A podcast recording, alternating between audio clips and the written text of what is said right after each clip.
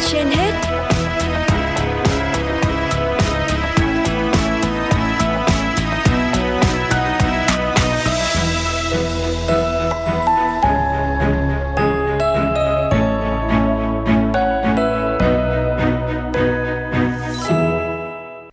Võ Nam và Thu Minh xin kính chào quý vị thính giả đang nghe chương trình Sức khỏe trên hết của Đài Phát thanh Truyền hình Hà Nội. Thưa quý vị và các bạn, trong thời gian gần đây, mức độ ghi nhận về hội chứng tự kỷ ngày càng được cải thiện trong cộng đồng khoa học và chăm sóc y tế. Tuy nhiên, nhận thức cộng đồng về hội chứng này vẫn còn hạn chế. Chia sẻ yêu thương, chấp nhận sự khác biệt, một hành động nhỏ nhưng ý nghĩa vô cùng lớn, chấp nhận con mình khác biệt, chấp nhận xã hội có nhiều người khác biệt, tạo điều kiện cho người tự kỷ tự tin hòa nhập cuộc sống.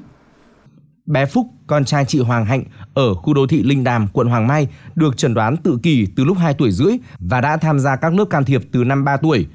Quá trình đồng hành cùng Phúc đi đến ngày hôm nay là cả một khoảng thời gian dài, chị Hạnh cùng con từ bước phát hiện, chấp nhận và cuối cùng là thấu hiểu nhau. Mình bắt buộc là phải quan sát và kiên nhẫn và để cho bạn ấy tự học qua cái cách là bạn ấy tương tác với môi trường bên ngoài và điều chỉnh các bạn ấy một cách từ từ chứ không thể nào mà một cái mà ngăn các bạn ấy ngay được. Rất là nhiều bố mẹ ở trong cùng một lớp với con nhiều khi là không ủng hộ cái việc mà mà mà con được đi học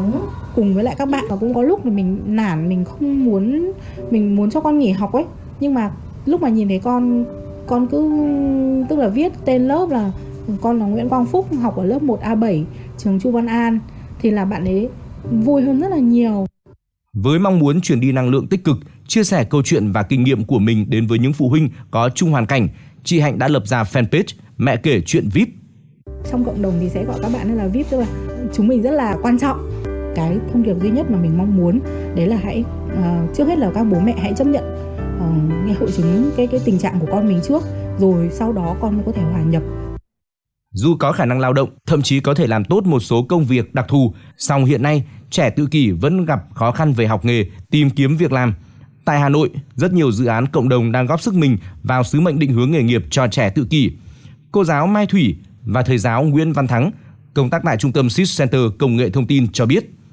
Mỗi bạn chia thành từng từng khả năng từng bạn sẽ có những cái khả năng riêng có những cái cách mà các bạn đấy làm sản phẩm nhá. Thì mỗi người từng đoạn từng đoạn một thì sẽ làm những cái sản phẩm. Thực tế các bạn rốt là phụ tự ký này thì trong hai bằng tay quen. Các bạn cứ tay quen các bạn làm nhiều làm nhiều các quy trình làm nhiều các cái công đoạn này thì các bạn ấy sẽ nhớ được ấy thì sau này mình không phải cần hướng dẫn nhiều. Gieo hạt mầm yêu thương để đón tương lai rực rỡ đó là cách các thầy cô tại trung tâm Swiss Center và rất nhiều mô hình tương tự đang từng giờ, từng ngày đồng hành cùng các bạn nhỏ đặc biệt này để cùng nhau bước tiếp trên hành trình nhiều hy vọng. Tiến sĩ Đào Thu Thủy, Phó Giám đốc Trung tâm Swiss Center nói.